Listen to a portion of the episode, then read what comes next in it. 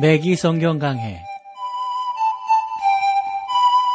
Thru the Bible 제공으로 창세기부터 요한계시록까지 강해한 매기 목사님의 강해 설교를 보내드리는 매기 성경 강해 오늘도 목동제일교회 김성근 목사님께서 말씀을 전해주시겠습니다.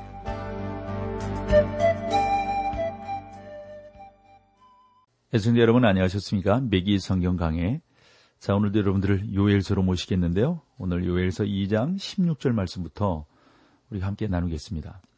백성을 모아 그 회를 거룩하게 거룩해 하고 장로를 모으며 소아와 젖 먹는 자를 모으며 신랑을 그 방에서 나오게 하며 신부도 그 골방에서 나오게 하고 소아와 젖 먹는 자를 모으며라고 했는데 이 말씀은 어머니들이 그 모임에 주의를 집중할 수 있도록 유아실에서 어린아이들을 돌아보라는 의미로 들립니다. 신랑도 그 성회에 참여해야 한다는 사실에 우리가 또 유의해야 합니다. 이스라엘에서 갓 결혼한 남자는 그 결혼 생활을 보호해주기 위해서 1년 동안 전쟁에 나가지 못하도록 했거든요. 신랑은 아내와 신혼 생활을 위해서 많은 의미에서 면제를 받았다는 겁니다. 저는 이것이 결혼한 사람들에게 주어지는 혜택이라고 생각을 합니다. 그러나 하나님은 이 16절 말씀에서 모든 백성들이 그 성회에 참여해라고 말씀하고 있습니다. 신혼여행 중인, 신혼여행 중인 신부나 신랑이라 할지라도 참여하라 하는 말입니다. 17절로 가보실까요?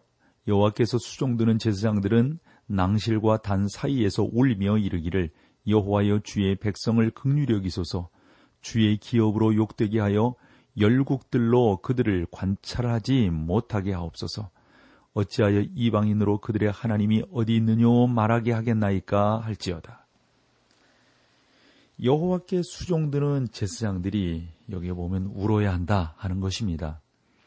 요엘은 예루살렘에 있었으며 남 왕국의 선지자였습니다.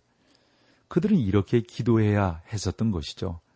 여호와여 주의 백성을 극률히 여기소서 주의 기업으로 욕되게 하여 열국들로 그들을 관할하지 못하게 하옵소서. 이스라엘은 여러분 이때 세계 각처로 흩어져 있었습니다. 비록 정부와 국가가 지금 남아 있긴 있습니다만 사람들은 세상의 열국들의 지배를 받고 있었단 말이죠. 참 오늘날도 그렇잖아요. 많은 사람들이 각처에 흩어져 있으며 살아가면서 어, 이러한 그 관계 속에서 아, 정말 하나님의 백성들로서 온전케 세워지고 온전함으로 나아가고 있는 그러한 어, 경우들, 그러한 내용들이 얼마나 되는가 하는 것들은 우리가 한 번 더 살펴보지 않으면 안 된다 하는 거죠. 골다 메이어나 메이어 박사는요, 모세가 실수를 범했다는 의미의 말을 했습니다. 여자분이신데 이렇게 말을 했죠. 생각해 보십시오. 모세가 우리를 40년 동안 광야로 끌고 다니다가 석유 한 방울 없는 이곳으로 인도하였습니다. 그러나 그녀가 그녀가 구약을 믿었다면 밤에는 불기둥, 낮에는 구름 기둥으로 하나님께서 그들을 인도하셨다는 사실을 알아야 할 것입니다. 뿐만 아니라 하나님께서 그들로 하여금 석유가 풍성한 땅에 머무르지 않도록 하셨던 사실을 알 수 있을 것입니다. 지금 이스라엘은 석유가 안 나잖아요. 그 옆에 나라들만 하더라도 석유가 엄청나게 나는데 말이죠. 사실상 이스라엘에게 필요한 것은 석유가 아니라 물입니다. 하나님의 심판을 받아 그들에게 풍성한 아, 물이 지금 아, 애굽 쪽에는 없잖아요, 사실은. 모세는 하나님께서 명하신 대로 순종한 것 뿐이었으므로 뭐 그 골다 메이어라고 하는 여자 학자가 말한 것 같이 모세가 실수한 것이 아니라는 거죠. 물론 하나님께서는 실수를 또한 범하지도 않는 분입니다. 어찌하여 이방인으로 그들의 하나님이 어디 있느뇨 말하게 하겠나이까 할지어다. 그들은 자기 앞에 닥친 일들을 보고 어리둥절했습니다. 그리고 오늘날까지도 그들은 어리둥절해 있죠. 음, 여러분들이 이스라엘에 가시면 그 이제 여러 그 호텔에 머물게 되는데 따위당 호텔에 이제 머무를 수도 있어요. 그 호텔에서 한 사람을 한번 만나게 되는데 아주 그 젊은 아주 영리한 어, 유태인을 이제 거기서 만나서 여러 가지 이야기를 듣게 되었습니다. 그가 이렇게 말을 했습니다. 당신의 말대로 우리가 선택받은 민족이라면 왜 오늘날 하나님께서 우리를 위하여 나서지 않는 겁니까? 그때 우리가 그런 말을 해 주었죠. 아주 솔직하게 말해 주었습니다. 지금 여러분들은 하나님과 함께하고 있지 않습니다. 이스라엘이 사실 하나님과 함께하고 있지 않잖아요. 하나님께 돌아오기 전에는 하나님께서 여러분들을 선택받은 백성으로 취급하지 아니하실 겁니다. 오늘날 하나님은 새로운 일을 행하고 계십니다. 즉 유대인과 이방인으로부터 자기 백성들을 불러내셔서 하나님의 이름으로 부르게 하는 진정한 선민, 진정한 영적 공동체를 우리 하나님은 만들어가고 계십니다. 이런 말을 저희가 그때 했던 것이 기억이 납니다. 여러분은 지금 하나님과 함께하고 있지 않습니까? 만약 하나님과 함께하고 있지 않다면 여러분들의 삶이라고 하는 것은 석유가 나는 땅인지 몰라도 진정한 생명의 근원이 될 수는 없다는 것이죠. 여러분은 시대에 뒤떨어진 모세의 율법 체계로 돌아가고 있는지도 모릅니다. 하나님을 믿지 않는다면 말이죠. 그러나 가장 새로운 최신 모델, 아주 최신식 그러한 어떤 것은 주 예수 그리스도를 믿는 교회에 머무르는 거다 하는 거죠. 아시다시피 하나님은 누구든지 그리스도를 신뢰하고 교회라는 새로운 기관의 이론이 된 자들을 우리 하나님께서 놀랍게 축복하시고 은혜를 내려주신다 하는 사실입니다. 구원의 약속을 우리는 또 볼 수가 있습니다. 이제 요엘은 미래를 다루고 있는 것이죠. 어, 여러분 그이 제 18절도 보시면 그때라는 접속사로 시작이 되는데 이걸 유의해야 합니다. 이 접속사는 본장에 여러 차례 등장을 하고 있죠. 18절로 볼까요? 그때 여호와께서 자기 땅을 위하여 중심이 뜨거우시며 그 백성을 극률히 여기실 것이라. 감난산 강화에서 예수님은 대환란 기간 중한 일어날 일들을 말씀하시면서 그때라는 표현을 사용하고 있습니다. 대환란 끝에 곧 주님이 이 땅에 재림하시기 직전에 하나님께서 자기 땅과 그 백성들을 위하여 질투하실 것이다 하는 겁니다. 2장 19절을 보실까요? 여호와께서 그들에게 응답하여 이르시기를 내가 너희에게 곡식하고 새 포도주와 기름을 주리니 너희가 이로 인하여 흡족하리라. 내가 다시는 너희로 열국 중에서 욕을 당하지 않게 할 것이며 그때 여호와께서 곡식과 새 포도주와 기름을 주실 것이며 그들은 만족할 것이다 하는 그런 말씀이죠. 그들은 더 이상 이방인들 가운데 조롱받지 않을 것입니다. 오늘날 아무리 급증적인 견해를 가진 사람들도 이 예언이 지금 성취되었다고 말하지 않을 것입니다. 이스라엘 인구의 대부분이 지금 그 땅, 그러니까 이스라엘 땅에 살고 있지 않고 흩어져 살고 있잖아요. 미국 땅에 특별히 뉴욕 지역에 많이 살고 있고요. 뭐, 뭐, 얼마나 많이 흩어져 살고 있습니까? 어, 이스라엘에 있는 유대인보다 어느 면에서 뉴욕에 있는 유대인 수가 더 많다는 통계가 있거든요. 또 러시아에도 많은 유대인들이 살고 있습니다. 그 땅으로 어, 돌아오리라는 예언은 그러므로 아직도 성취되고 있지 않은 것이죠. 그 예언은 어두움으로 시작되어 천년 왕국의 시작으로 이어져 주의 나를 기다리게 하는 것이 분명하다고 우리는 보는 것입니다. 즉, 이 땅을 파괴한 인간의 방역이 끝나고 영원한 왕국이 시작될 것이다 하는 거죠.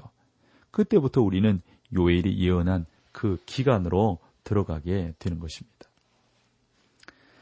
요엘서 2장 20절 말씀을 보면 내가 북편 군대를 너희에게 멀리 떠나게 하여 메마르고 적막한 땅으로 쫓아내리니 그 전군은 동해로 그 후군은 서해로 돌아갈 것이라. 상한 냄새가 일어나고 악취가 오르리니 이는 큰 일을 행하였음이니라 하시니라. 보시면 내가 북편 군대를 너희에게서 멀리 떠나게 하여 이 말씀은 메뚜기가 아니라 북쪽에서부터 내려오는 군대를 가리키는 것이 분명합니다. 이 말씀은 아수르가 내려와서 북왕국을 사로잡아 갈 때 부분적으로 성취되게 되는 것입니다. 그러나 하나님은 기적적으로 남왕국을 아수르의 손에서 구원하실 겁니다. 남왕국이 그 후 100년이 지나 아수르가 아니라 바벨론에게 포로로 잡혀가게 되는 것이죠. 그러나 북쪽 군대가 물러나리라 하는 이 예언은 여러분 아직도 일어나지 않고 이제 미래에 성취되게 될 예언으로 남아 있는 것이죠. 이 내용에 대해서 우리 찬송 함께 하시고 계속해서 여러분들과 나누도록 하겠습니다.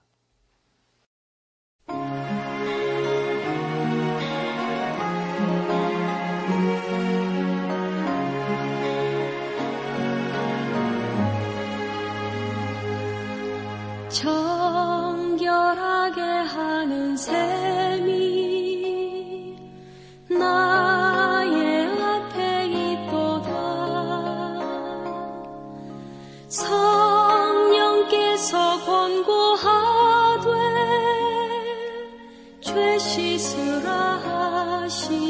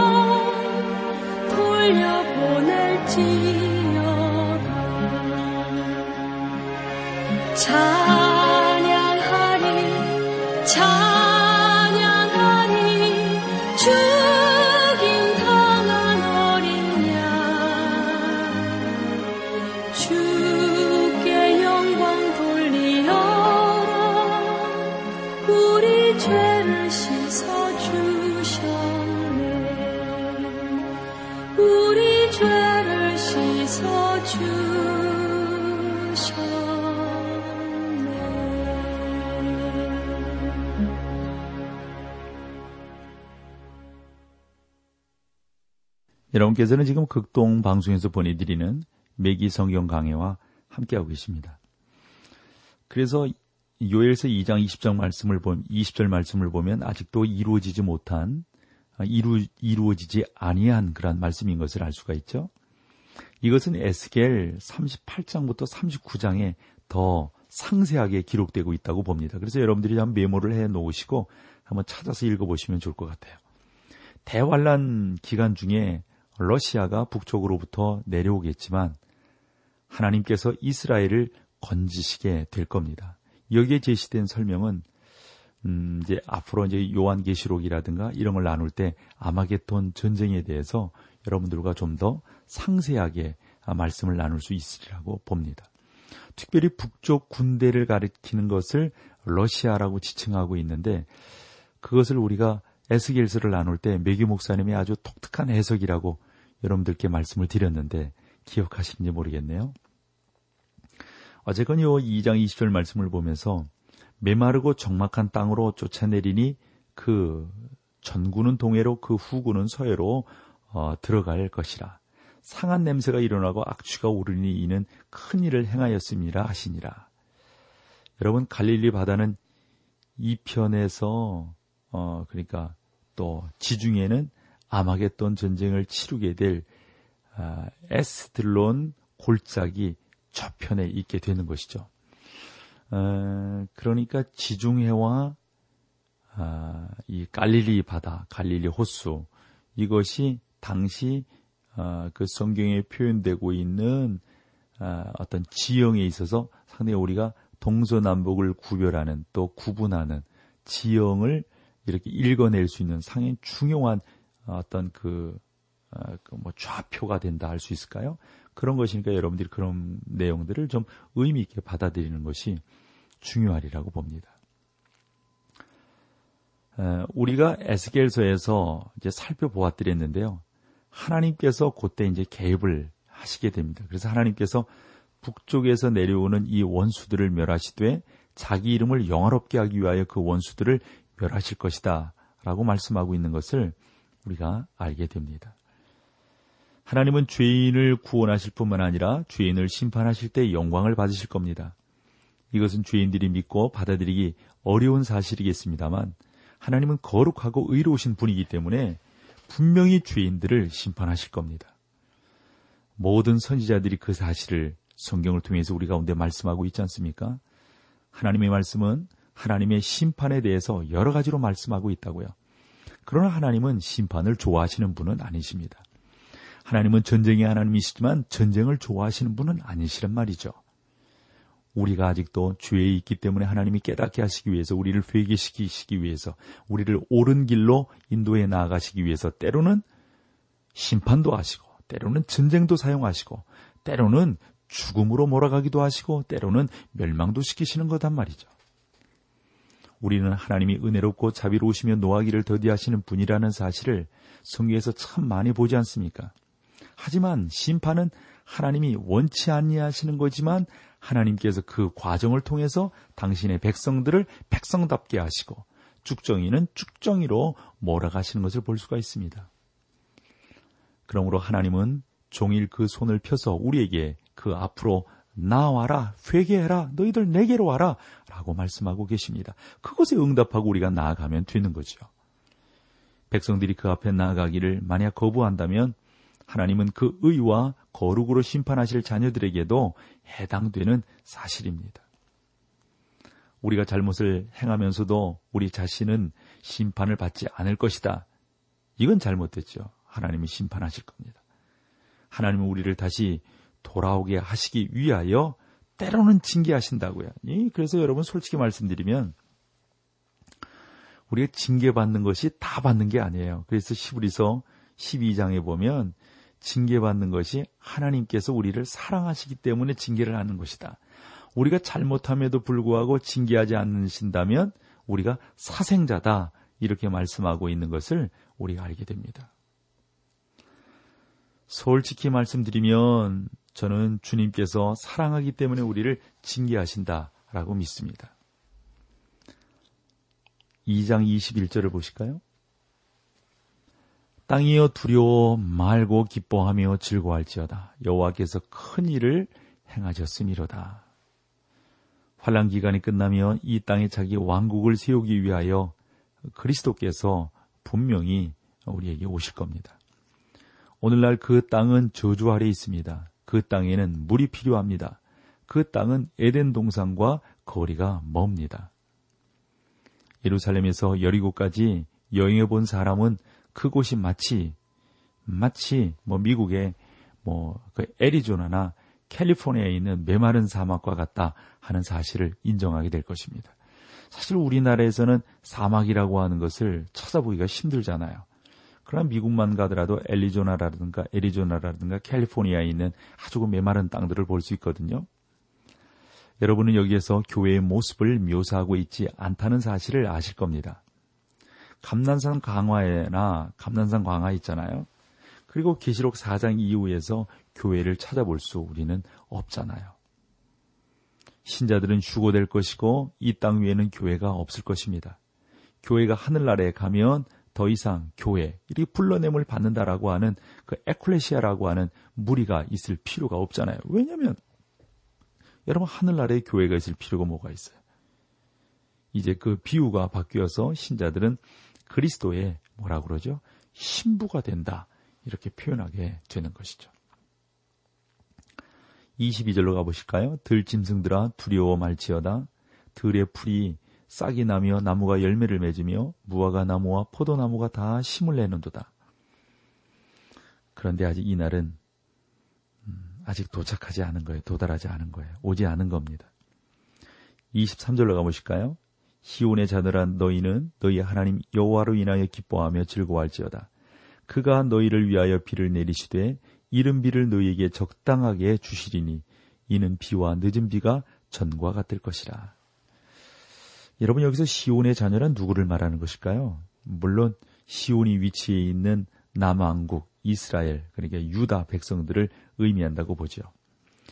우리가 시온을 향하여 행진한다네라고 노래를 부를지라도 이 땅 위에서 시온을 향해 나아갈 수는 없는 겁니다.